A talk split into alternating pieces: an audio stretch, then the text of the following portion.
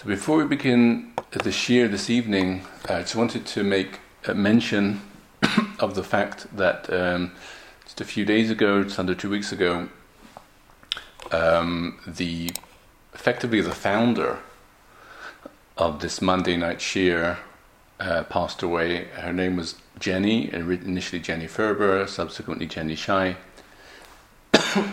and she knew my parents. She was a devo- devotee of my father, Zatal, uh, from London, and uh, she made Aliyah close to thirty years ago, and she decided that the Monday night shir should continue. She instigated it, she set it up, she oversaw it uh, for close to thirty years. Um, for good, a good twenty years or so more, we were in Kehavat Etzion, in, in, in the shul there in Rechavia, and then COVID happened, and then when we resurfaced, it was more it was more in the, uh, the Zoom, but nonetheless, she remains basically the driving force behind the shiurim. Yehi zichra baruch. The shiurim should be le'ilu uh, nishmasa, and, and uh, all who enjoy the shiurim, uh, myself included, owe her a great debt of gratitude for her um, her, her persistence throughout the years, unflagging in uh, making sure that the shir uh, would uh, would continue and would uh, have a premises and and uh, so on and so forth. So uh, and we wish uh, Basiras Tovas Yubad Al Chaim to uh, her husband Mel. She'd have a Arichos Yom and Vishanim, she'd have Nachas, and uh, we hope this year will continue to be uh, a credit to her. So we begin Vayera in the beginning, and Vayera starts with uh, Hashem appears to Avram, and almost immediately, not no sooner has the Torah said the words Vayera Hashem el Avram, that Mefarshim are already discussing. What's to discuss? What's the vision about? What's the appearance about? The pasuk says Vayero Hashem el Avram, and we don't really hear much of a message, much of a content. And indeed, for uh, many mefarshim, this is the reason why Rashi comments as he does. And Rashi famously says Vayero Elav levaker es hacholeh, to visit the sick. Amar Rabbi Chama bar Chanina, Yom Shlishi Lemilah Sohaya, it was the third day after the Milah. Uva HaKadosh Baruch Hu v'sha'al b'shlomo. Hashem came and inquired after, he was asking after Avram. Rashi doesn't normally see fit or see any need uh, to tell us what Hashem appearing to Avram is about. It's not. This is not the first time Hashem has appeared to Avram. But this is indeed the point, because in all previous occasions, it says Hashem appears to Avram and says what he said, and said what the what the appearance was about. But here, he just appeared, and we don't really hear any message, any accompanying message, and that is why Rashi feels the need to inform us that the visit itself was the goal, because it was the mitzvah of Bikur Cholim. And interestingly, although this does not seem to be a halachic source for the mitzvah of Bikur Cholim, it actually is. The primary halachic source for the mitzvah of visiting the sick is really the, the mitzvah of Ahavta Lerecha Kamocha. The Rambam says that all of these sub-mitzvahs, and we call them categories, and they have their parameters, Hachnasas Orchim, and Bikur Cholim, and Levayas Hames, and so on and so forth, they're all really under the rubric of V'ahavta l'orecha kamocha, because the Torah tells you that that's how you should deal with people. These are subsets of that. So when Hashem does something, he hasn't told you to do it. Nevertheless, there is a separate mitzvah, which is to emulate Hashem. V'halachta b'drachav. And therefore now it does become of halachic import to note all the acts of kindness that Hashem does, because you then fulfill the additional mitzvah of V'halachta b'drachav by doing likewise. It turns out, therefore, that all of these kindness mitzvahs really are two mitzvahs at once. V'ahavta l'orecha kamocha and V'halachta b'drachav. The first to the extent that Hashem has commanded us to do them, and the second to the extent that we see that Hashem himself did them. So this is Rashi's explanation of what the uh, what the visit, the uh, appearance was about. It was for purposes of Bikur Cholim. That is well known. That's Rashi's opinion. Interestingly, another of the Rishonim takes a different approach, and he is the Ralbag, Rabbeinu Levi ben Gershon, and the Ralbag in fact disputes the notion that there was no message here. For indeed, says Ralbag, there was. Every time Hashem appears to Avram, he tells him something. And here, he appeared to him, and he told him something. Except we look at the pasuk and we, we don't really see it, says Ralbag, because you've stopped too soon. If you keep uh, reading the parsha, so you will get to where we're in Perek Yud Ches, so we start from the beginning, but if you get to pasuk Kaf and Kaf Aleph, you see Hashem begins to talk to Avram and tell him about Sodom. Pasuk Kaf, Vayomer Hashem, Hashem says. And who is he talking to? He's talking to Avram, because Avram will respond and to start to negotiate and plead and bargain for, for the people of Sodom. Za'akas Sodom va'Amorah ki Rabbah, the outcry of Sodom and Amorah, it's very great, et cetera and so forth. I'll go and see what's to be done with them. Those are Hashem's words to Avram. And, says Ralbag, that's what that's the message that accompanied the visit. Now, we're entitled to ask, I mean, that's a bit of a lag. I mean to say, in all other cases, the message follows on more or less immediately. Hashem appears to Avram and says, Lezarecha etin es haaretz hazos. We don't interrupt, not for uh, anything. And yet here, there's a twenty-verse lag between the visit and the message. So how can that be accounted for? Says Ralbag, well, learn your commentaries and you'll see. Because the next thing, uh, uh, Pasuk Aleph says that Hashem appeared to Avram. And the next thing we see is that Avram lifts up his eyes and he sees three wayfarers who seem to be wandering around, and he takes them in. And indeed, what does he say? Have a look in Pasuk Gimel, Vayomar, he says. And the next word, Aleph Dalet Nun Yud, according to one opinion, is addressing Hashem. He says to Hashem, Rashi quotes two opinions, this is one of them. Addressing Hashem, Im no matzasi chen be'einecha, al no ta'avor me'al avdecha. Please don't go away. Those words are addressed to Hashem. And why is he telling Hashem not to go away? Because he is interrupting communication with Hashem in order to take care of these guests, from which the Gemara famously learns in Maseches Shabbos, Daf Kuf Kaf Vav or Kuf Kaf Zayin, Gedola hachnosas orchim yose mikabolas b'nei hashchina, that to receive guests is greater or more important than uh, receiving the divine presence. We learn that from Avram. He's just received the divine presence, and he now sees the opportunity for guests, and he turns to Hashem and says, please don't go away, but I have to take care of this first. Wow. Well, once we understand that Avram has interrupted, so to speak, communication with Hashem in order to take care of the guests, don't be surprised if it isn't until the guests leave that you find out what it is that Hashem wanted to say to him in the first place. Because Hashem appears to him, so to speak, opens his mouth, and Avram says, wait, I have to deal with these guests. And once they're gone, over the balance of the next seventeen, eighteen psukim, Uh, finally, Hashem is able to tell Avram what it is that he appeared to him in order to tell him about Sodom. So this is the approach of the Ralbag. And it and thus constitutes the second approach that we have. What is the purpose of the visit? So far, we've seen. According to Rashi, the purpose of the visit is Bikur Cholim. It's a self-contained. There is no, there are no words necessarily attached because the visit itself is the goal. According to Ralbag, the purpose of the visit is the message that comes twenty psukim later after Avram resumes communication, having taken care of the guests.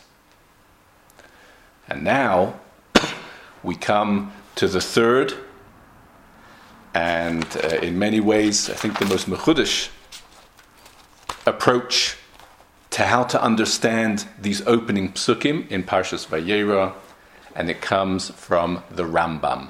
The Rambam in Moreh Nevuchim. We do not have um, a, a, an ongoing commentary on the Rambam on the Chumash, but from within his various works, Mishneh Torah sometimes, Marina Vuchim, you get an insight into how he sees certain parshas. And in Chelek Beis, Perek Membeis, the Rambam says, if you wish to understand what was the message that Hashem wished to communicate to Avram when he appeared to him, in verse one, the answer is in verse two and the ensuing verses. What does that mean? That will take some bit of introducing. The Rambam's understanding of the opening chapter of Parshas Vayera is that verse one is a general introduction, and verses two and onwards are then the details of that episode. Klal ve'achar kach prat. It first tells us Hashem appeared to Avram, and then gives us the story with the angels. Where is the Rambam heading with this? What does he mean to say? The background, says Rambam, is like this. We need to know, this is his assertion, that, or he prefaces by saying, every prophetic vision with any Navi other than Moshe Rabbeinu, Lo Kam Bi Yisrael K'Moshe Od Navi, so with the exception of Moshe Rabbeinu, every other prophetic experience has the Navi communing not directly with Hashem, but through an angel. The angel, says Rambam, that through which Nevuah, prophecy, is communicated, are called Ishim. It's one of the ten, it's one of the ten names that angels have.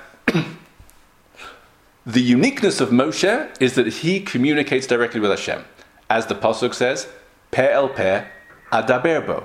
Hashem speaks to Moshe, it's, so to say, mouth to mouth, face to face, directly.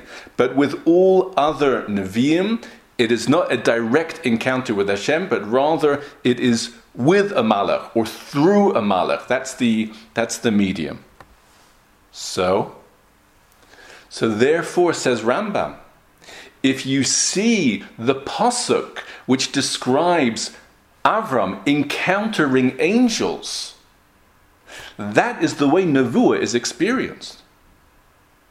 And that, in fact, is none other than a detailed description of Hashem appearing to him. Whenever we say Hashem appears to an, a Navi, again, other than Moshe, you're basically saying a Malach appeared to him, because Hashem is communicating through a Malach. So when the verse one says Hashem appeared to Avram, and verses two and onwards say he sees angels, that is one and the same.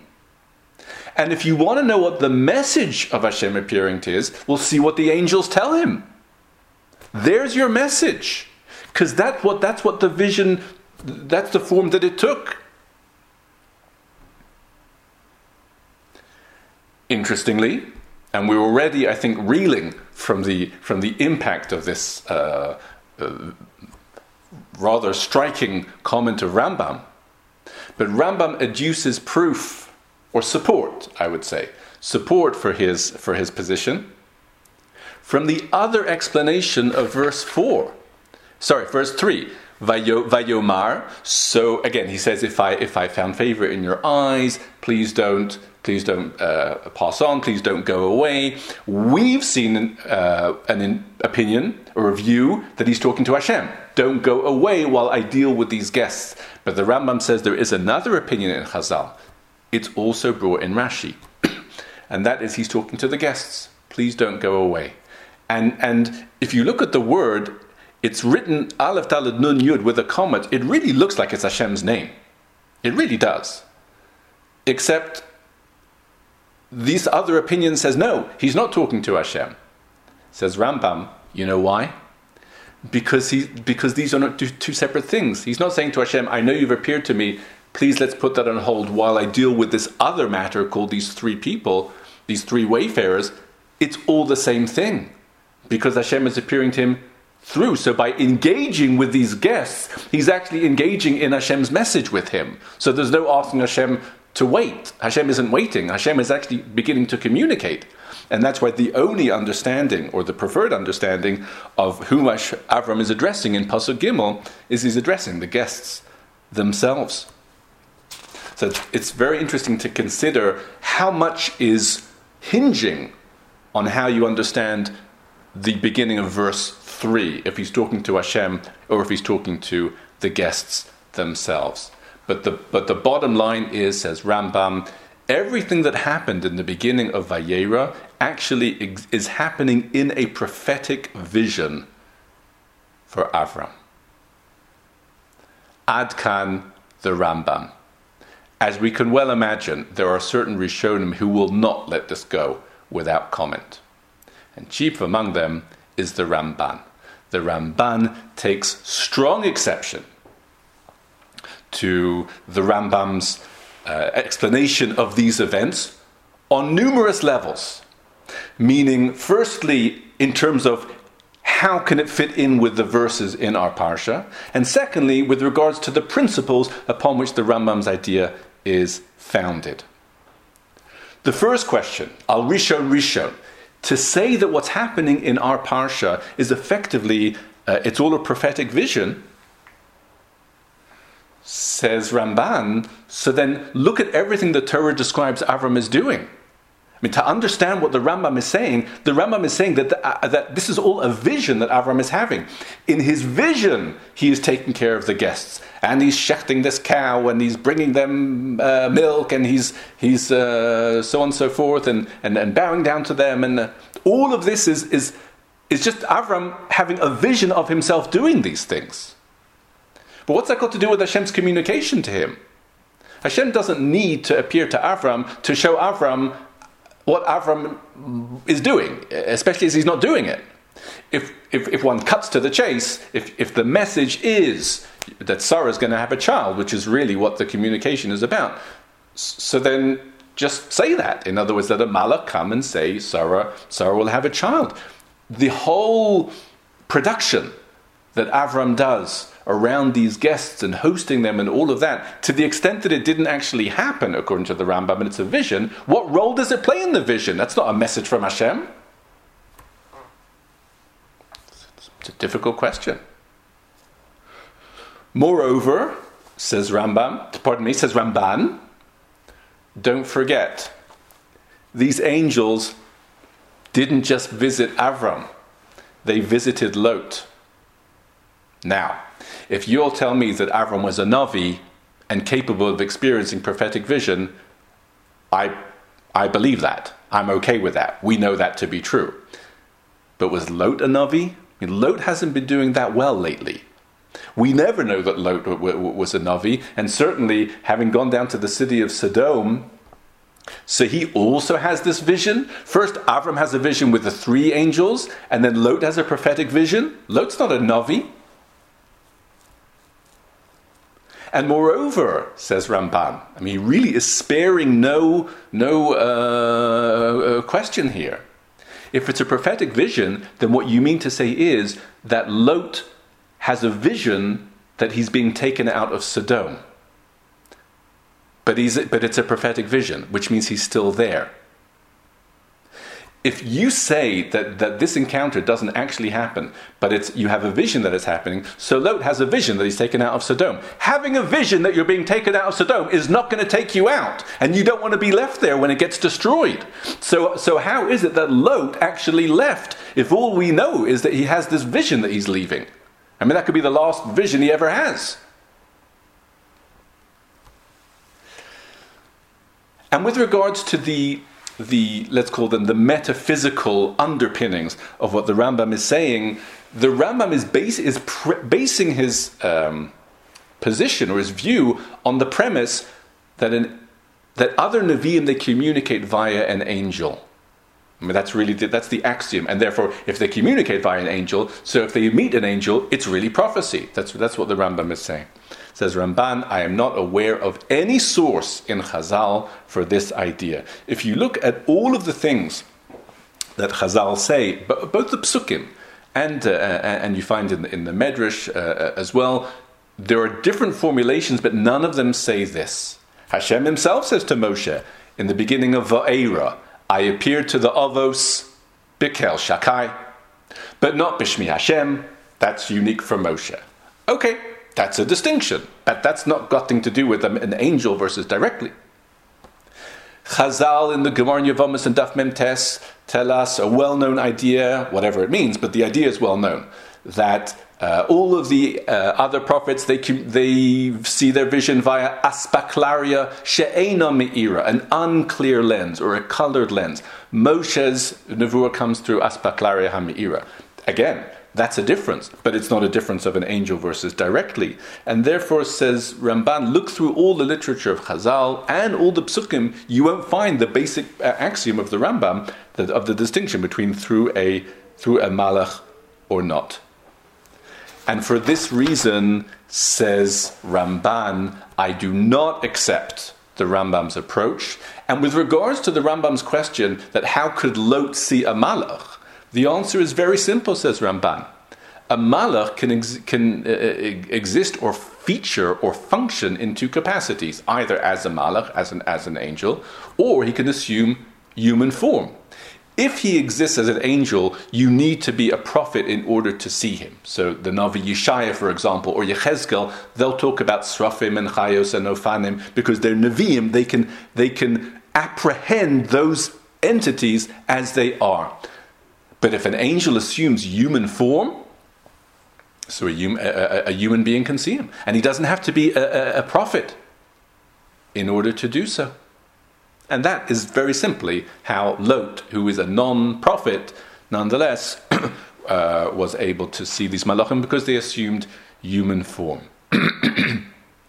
So what do we have so far? A pitched dispute between Rambam and Ramban. For Rambam, th- this whole episode with the angel is a is a vision on Avram's part. For Ramban, no, that's that's impossible. It's actually happening, and he's raised his questions and and uh, and issued forth his challenges to Rambam. But the Rambam's position is picked up by other mefarshim, and chief among them, defending the position of the Rambam, and I choose these words carefully, defending the position of the Rambam, is the Abarbanel. I say that because we have yet to discover whether the Ram, whether the Abarbanel actually agrees with the Rambam. But he for sure defends him. And the first thing he says is, with regards to Ramban's question as to Um, why is why is part of the vision that Avram is taking care of the guests? I mean, that's got nothing to do with the message. The, the, the message only starts when, when they say Sarah will have a child. I mean, that's the that's the message. How is this part of the message? Says Abarbanel, it is part of the message because Avram is being shown in this vision that the reason why he and Sarah will merit to have a child is because of all the kindness that they do. So everything that he sees himself doing, for Rambam, he is seeing himself doing these things. It's not irrelevant to the message that he will have a child. It's the basis of the message.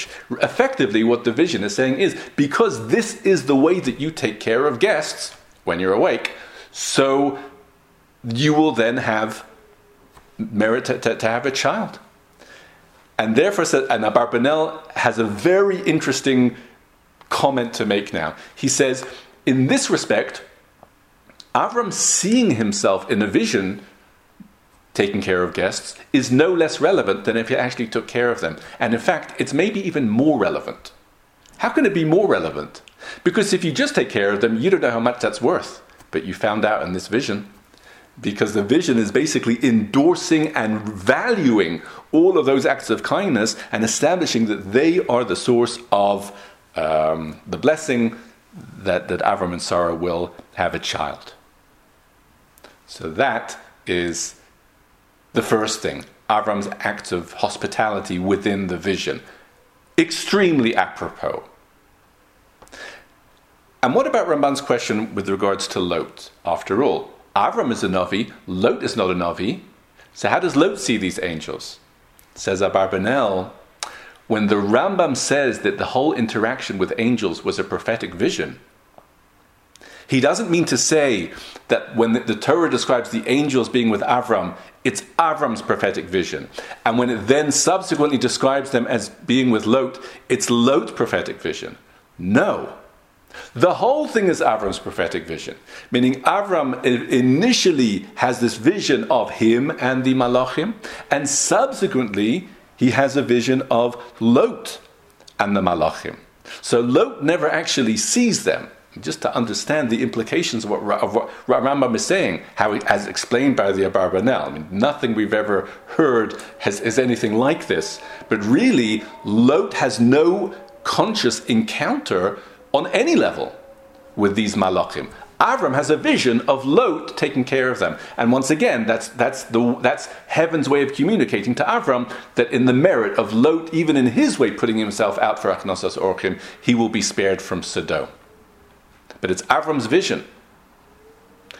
The only question is, so how did Lot come to leave Sodom? I mean, no one's no one's actually sent him a memo here that there's a prophetic vision going on, and uh, the message is that you should leave Sodom. So how does he leave Sodom? Says Abarbanel, Lot received an intuition, a very strong intuition. He needs to get out. In the words of uh, the Abarbanel, He'ir Hashem et rucho, shalot latseis. Hashem triggered within Lot an, a, a, an unbearably and irresistibly strong uh, sense that we ne- I need to leave now, we, and whoever will leave with me, but we need to get out now. It, it could be that he couldn't explain it to anyone, and maybe that's one of the reasons why, no, but, you know, apart from immediate family, no one else really came, and even of his family, not everyone came, because he, all he has is this is his intuition, but it's strong enough for Lot and those that are are closest to him. And says Abarbanel, if looked at in this way, one could say that it's actually born out of the psukim. Namely, that the Pasuk's description of Lot and the angels is part of Avram's vision. But what actually happened with Lot is his own intuition distinct from this vision. Why? Because if you look in Perek Yud Tes, So the, from the beginning of Perek Yud Tes, we have the, the Torah's description of the angels in Sodom. And that goes until verse twenty.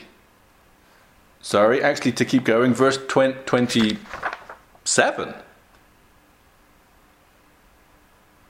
And, yeah. So another, uh, when we get to verse twenty-six, Pasuk Kafvav, Uh, Lot's wife turns around, she becomes a, a, a pillar of salt, and that is that's the end of the description. Then the Pasuk says, Avram got up the next morning, Pasuk Kaf Zayin, and he went to the place where he had been communing with Hashem. He looked at Sodom, the place had been destroyed, but have a look at Pasuk Kaf Tes. Kaf Tes needs to be reckoned with now, because the story of Lot escaping Sodom has finished. But Pasuk Kaf Tes reiterates it and states, Vayihi b'shaches Elokim es harei ha'kikar, when Hashem destroyed the cities of the plain, Vayizkor Elokim es Avram, Hashem remembered Avram, Vayishalach es Lot mitoch ha'afeicha.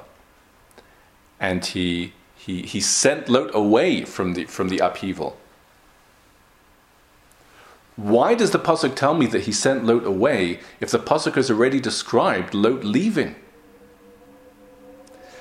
Says Abarbanel, according to the Rambam, it's well understood. There's no repetition. Because everything that had been described up until verse twenty-six or twenty-seven is Avram's vision of what's happening. So he has a vision that, that Lot meets the, the, the Malachim, and, and within his vision, so Lot is taken out of Sodom, but it hasn't happened yet. And then that vision ends. And then what happens? The Torah describes the, the actual reality on the ground in Sodom. That as the city was being destroyed, Hashem remembered Avram. He sent Lot away. How did he send Lot away? By giving him this intuition that he needs to leave. So here is Abarbanel. He has taken on The, the questions, the, the Parshanut questions of Ramban, and provided a defense of Rambam. And the only thing that is left for the Abarbanel to say is, I've given what I think is the defense of the Rambam, but actually I don't agree with him. I actually concur with Ramban. So this is very interesting, because you see, in a sense, that, and this is the the, the emes of the Mefarshim, as much as, he, in the end, he's not going, going to agree with Rambam, so why are you explaining all the psukim? Why are you extending yourself in order to... It sounds like what they call in Hilchas Shabbos, a malacha she'ein tzricha legufa. I mean, it's, it's not necessarily such a... It's a worthless enterprise, because you don't agree with him. Says Abarbanel, I have my own issues with Rambam, but don't think that the, that the Rambam does not have responses for the questions that were asked. And I'll provide them. I'll do my best to understand the Rambam, but in the end I have to choose. And in the end he, he sides with Ramban. Based on what? I mean, what else is there left to, to for, from where to adduce proof? Well, says Abarbanel, for me, the clincher is in the end of Perek Yud Ches. Because the this end of Perek Yud Ches has been, uh, second half really, has been Avram davening for Sodom, et cetera, and then again, he whittles it down, forty-five, forty, thirty, twenty, ten. And ten is as low as it will go. And what does the final Pasuk say of Perek Yud Ches? Pasuk Lamed Gimel. Vayelech Hashem. Hashem went. Kasher Kila Ledaber El Avraham. Avra, Hashem went, went away, seemingly, when he finished talking to Avram. And Avram went home. So says Abarbanel, I mean, that Pasuk really denotes, seemingly unequivocally, the the, the termination of the of the, the end of the session. Uh, Avram has been talking with Hashem, and then it's over. And Hashem goes, and Avram returns. So it sounds like whatever the pasuk will now describe is post Avram's encounter with Hashem, and still the pasuk goes on to describe the angels in Sodom with Lot. Sounds like, says Abarbanel, this is not part of Avram's vision, and it's certainly not Lot's vision, and that is why, in the end, I uh, I side with the Ramban.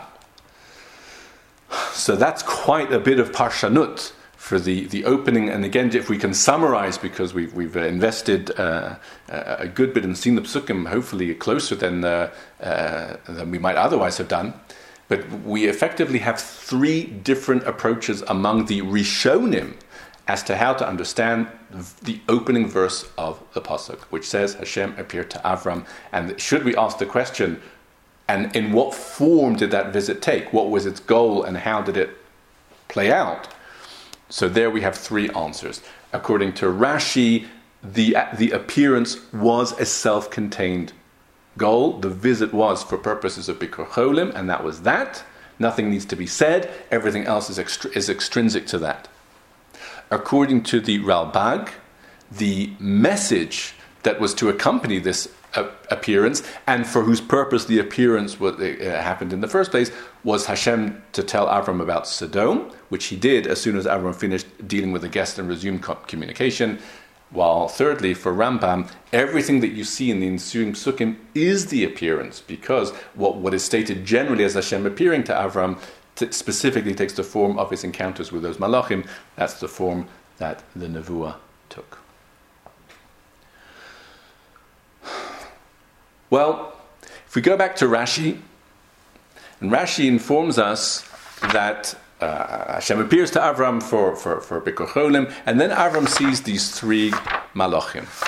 And Rashi tells us why there were three and what they were for. And as we know, Rashi says, just to read, Echad levaser es Sarah, one to give the Basara to Sarah that she would have a child. It's interesting that, that Avram, rece- Avram and Sarah received the Basara differently. And at the end of Parshas Lech Lecha, Avram hears it directly, or as directly as one as he can, as, as per the Rambam's discussion, directly from Hashem. Hashem says, you will have a child from Sarah. Uh, but Sarah hears it in this week's Parsha from a Malach. Okay.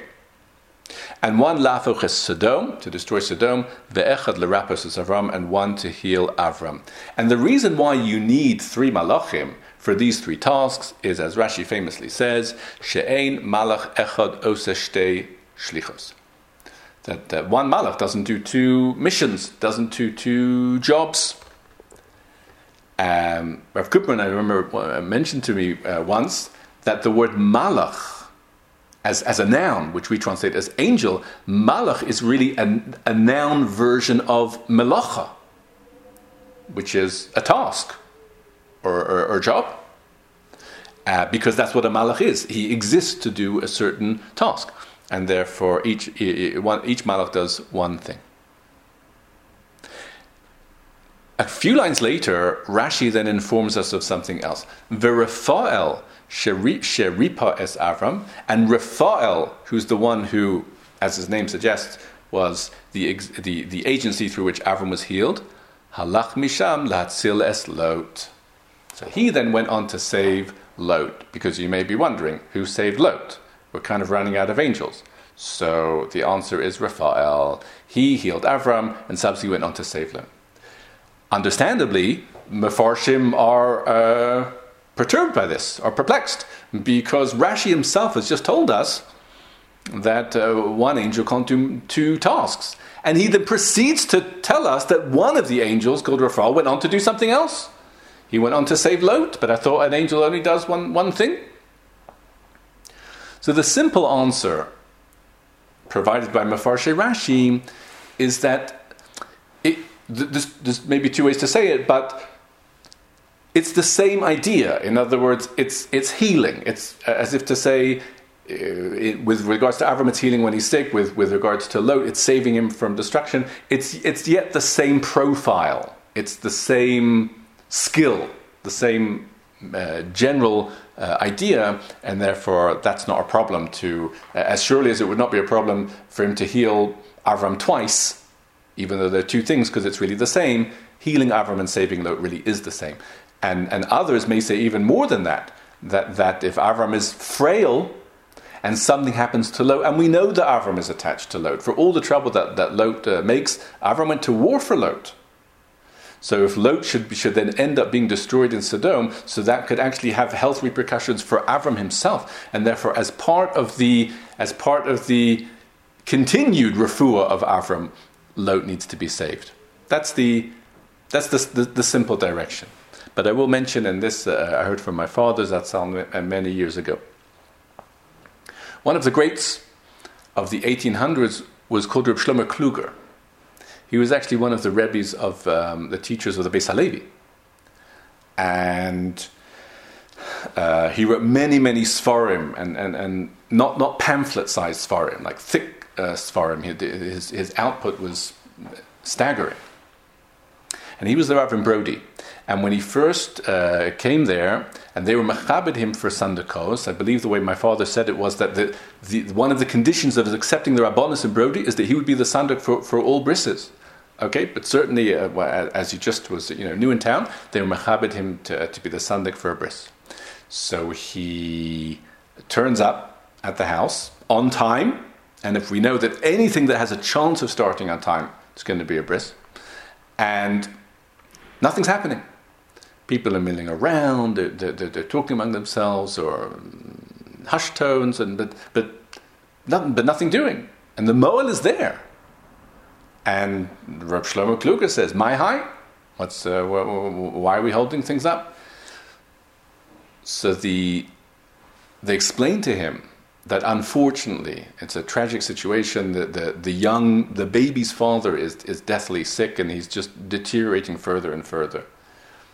So the feeling is, under these circumstances, to allow the inevitable to happen, and at least the child can then be, be called, named for his father. And so they're they're waiting. When Shlomo Kluger heard this, he said to the moel, "There is not a moment to be wasted. Perform the bris straight away." So they had their thinking, but of course the, the Rav says, the Rav says. So they performed the bris. And lo and behold, shortly after the bris, the father's condition took a turn for the better. And he, sh- he began to show so- early signs of perhaps even pulling out of of this moribund condition that he was in. That's a good introduction for the new rabbi. I mean, that's that's that's a good event, because now Reb Shlomo Kluger is a Baal Mofes, because he counter to, to every intuition, he, he he did something, and somehow everything turned around, and everyone was very very excited about this. And they said to, to the to the Rebbe that, you know, we've this is mamish an open miracle. And Rav Shlomo Kluger responded and said, "It's not an open miracle; it's an open Rashi." So which which is the Rashi? He says the Rashi in the beginning of Parshas Vayera. Rashi says, you have three malachim come to Avram. And one is for this, and one is for this, right? To, to, to give Sarah their tidings, and to heal Avram, and to destroy Sodom. And then Rashi, toch kedei dibur, almost, with, really within the same discussion, says, and the, the angel that healed Avram, healed Lot. But we were just informed that a malach doesn't, doesn't do two jobs. But here he is doing two jobs. Surely Lot should have had a separate malach come down to save him. So look at the Rashi, and my conclusion is that if you're someone like Lot, an angel isn't coming for you. It's a, it's a big thing to, to, to merit that an angel comes down. So Avram merits to have three angels come down for him. Lot doesn't have any angels coming down for him. So if you stand on ceremony, or if you stand by the formal rules, and you need a separate angel, it's not going to happen, and Lot will be destroyed, because an angel is not going to come down from heaven just for Lot. So seemingly there was there was no choice except to use an angel that was already down there just before he went up to to to to to chap Lot out of Sodom. Not everyone has an angel come down for them. You you, you should chap around when, when an angel is down. So, so an angel comes to the bris, Eliel Malach HaBris. This poor gentleman in the, in the next room, his he was deteriorating fast. No angel was coming for him. So if you wait, nothing will happen. So I figure, let's do the bris. And then you have a Malach HaBris there. And while he's in the house, he could pay a visit to the room next door. So if you ever wanted to know how important is it to, to learn good pshat and Rashi, it can sometimes be the difference between life and death. Ad kedei kach. If you're Shlomo Kluger and you know how to do it. So these are uh, comments with regards to the, the opening of the Parsha. I'd like to move from there, actually, to a pasuk within Perek Tes, within the destruction of Sodom, in fact, and we'll see something very interesting. So it's a Perek Tes, pasuk Yud Beis. So what is happening? Uh, Sodom is about to be destroyed. Um, Lot. Sorry, we are in pasuk Yud Dalet. Perek Yud Tes, pasuk Yud Dalet. So Lot is basically trying to convince anyone he can to, to come with him, and two of his daughters come, the others don't come. Let's see pasuk Yud Dalet of Perek Yud Tes. Vayitzei Lot. So Lot uh, goes out of the house. Vayidaber el chasanav. He talks to his sons-in-law. Lo chevanosav, right? Those who buried his daughters. Maybe that's another two. Vayomer says kumutzu min hamakom hazeh. Get up, get out. Ki meshchis Hashem es ha'ir. Hashem is destroying the city. Vayikim tzachek be'egnei chasanav. And they thought he was they thought he was a joke, or they thought he was joking at them. But either way, they declined his offer. The word in the pasuk that I want to look at is the word su'u. And the reason why is because if you look closely at the word su'u, you'll notice something unusual. We have to get a sense of the usual to see why this is unusual. But the letter tzaddik, tzadi, more correctly, of the letter of the word tzu'u, the letter tzaddik has a dogesh in it. It has a dot in it. And that dot should not be there. The, the, the two or three basic rules that might account for, for most dogeshes in, uh, in words, none of them explain why the letter tzaddik of this word has a dogesh. It, it it defies the rules of grammar. There are certain letters that if at the beginning of a word they have a dogesh, like, you know, they're known as beged kefet, right? The, the, the bet and, and, and taf and so on and so forth. Okay, that may well be. Tzaddik is not one of them. And so on and so forth. Any rule that you know about uh, what generates a, a dogesh, that dot in a word, will not explain the, the, the dot in this tzaddik. So what are we to make of this? And the Netziv has an amazing thing to say in his introduction to his commentary on the Torah, introduction to, to the Hamak Dover. And Ziv says, what is a dogish? A dogish, it accentuates something. It makes it, it gives it uh, a stronger sound. It will take uh, a vase and turn it into a base. It will take a chaf and turn it into a kaf. It always has a certain emphasis. Okay. And that emphasis is more or less always a product of the rules of grammar, and so be it. But once you understand that the role of the dogish is to emphasize something, there are occasions where we see a dogish, and it's not because of a grammatical emphasis, but rather it's a situational emphasis or an atmospheric emphasis. Which is amazing, because really what we're saying is we're using a grammatical tool for extra grammatical purposes. It's it's it's shedding its g- normal, natural profile as a grammatical matter, and it's becoming an, a narrative matter, an atmospheric matter. Says the Netziv, the Torah doesn't, oh, he doesn't put it this way, but the Torah doesn't have exclamation points, exclamation marks. But when Lot told his son-in-laws to get out, how do we assume he said it? Did he say it uh, sotto voce? Did he say it in a casual conversational term? Clearly not. He said, get out. There was a certain intensity. There was a certain urgency to what he's saying. Because it's it's it's a, it's a, the city is about to be destroyed, get out. How is that conveyed? The, the, the word is tzu'u. It just means leave. You can say, you can say, please leave, or you can say, get out. So how does the Torah communicate that urgency? By including a dogish. And this is a an honorary dogish, as if to say, it's not because of the rules of grammar, but, but imagine how Lot is telling them to get out. There's a dogish here. That's the emphasis that's being provided. It's a situational emphasis, which is really fascinating. To, to discover how something, a grammatical tool like the dogish can mean this. And interestingly, the Netziv is not the first one to make a comment of this sort. He is preceded by the Maharal.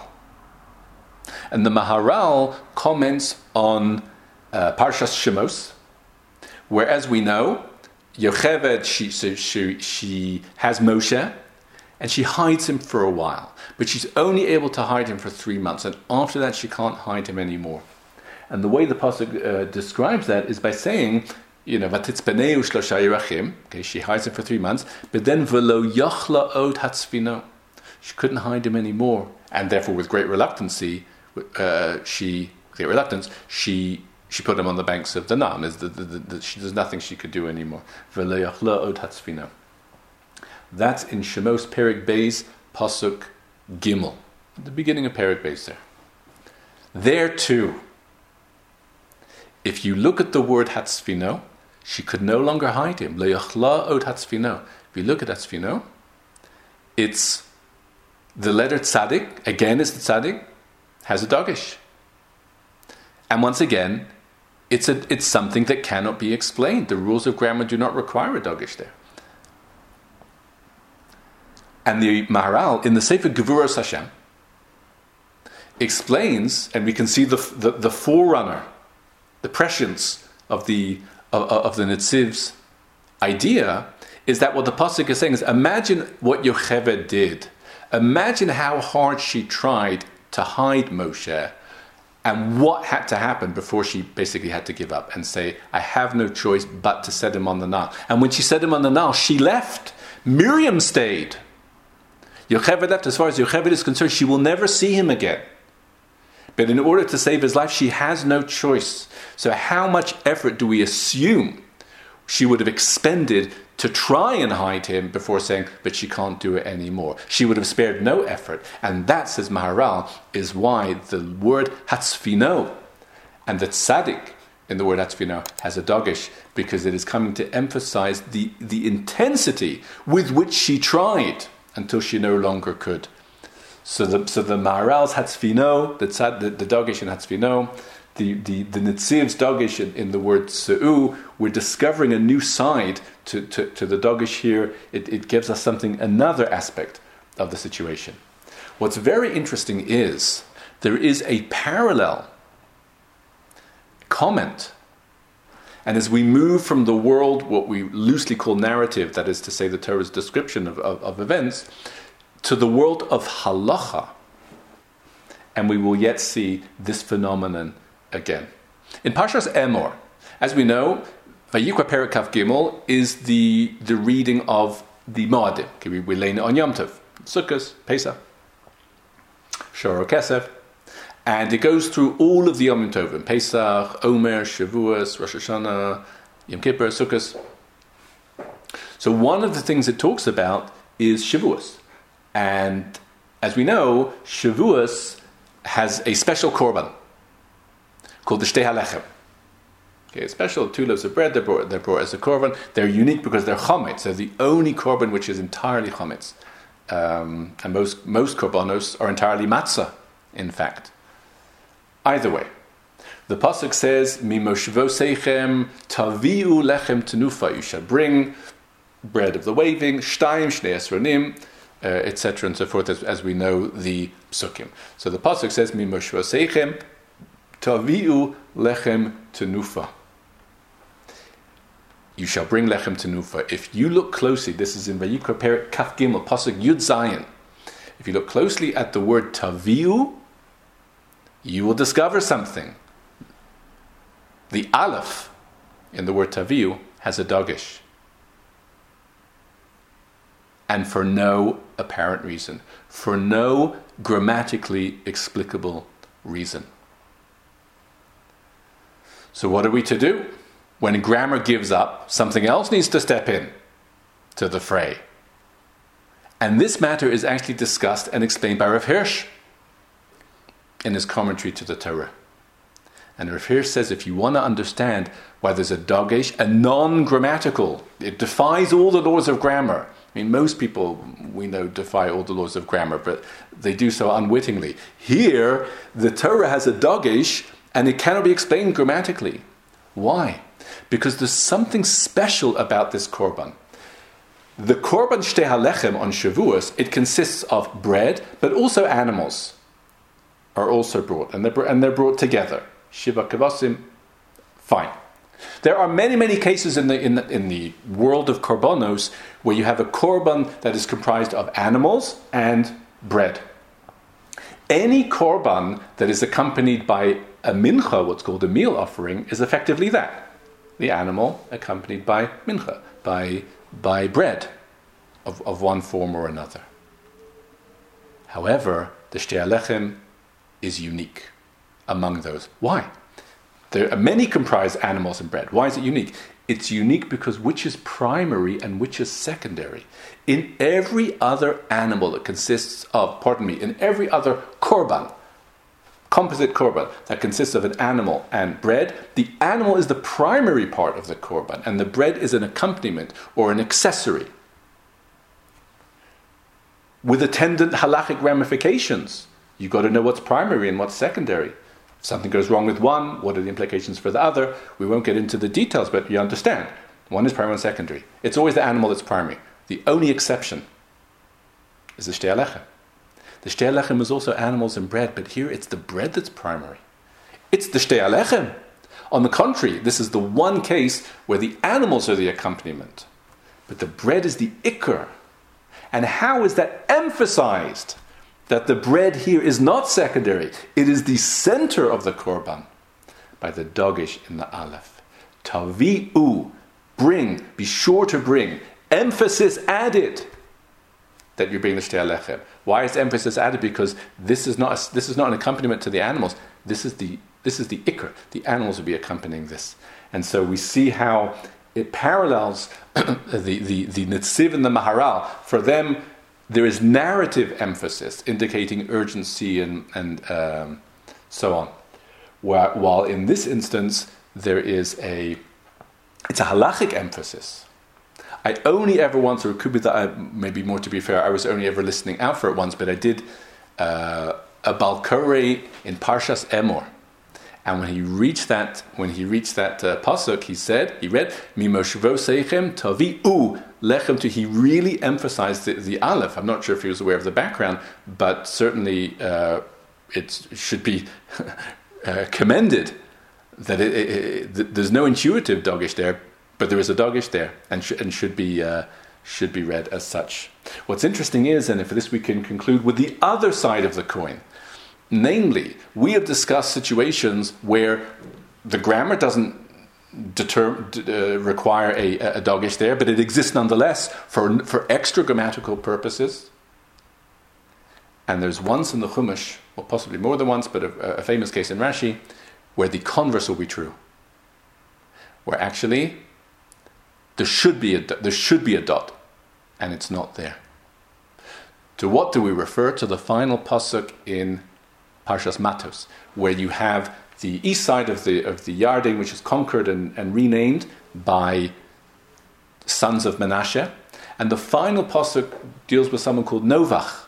Novach went and he conquered a place called Knas, and, and he renamed it Vayikra la Novach Bishmo. He called it Novach, like his name. And if you look at the words, and Rashi comments on this, he, he, he makes a point of this. Well, Vayikra la, there should be a dogesh in the hey, what's called a mapike, the, the possessive, the preposition.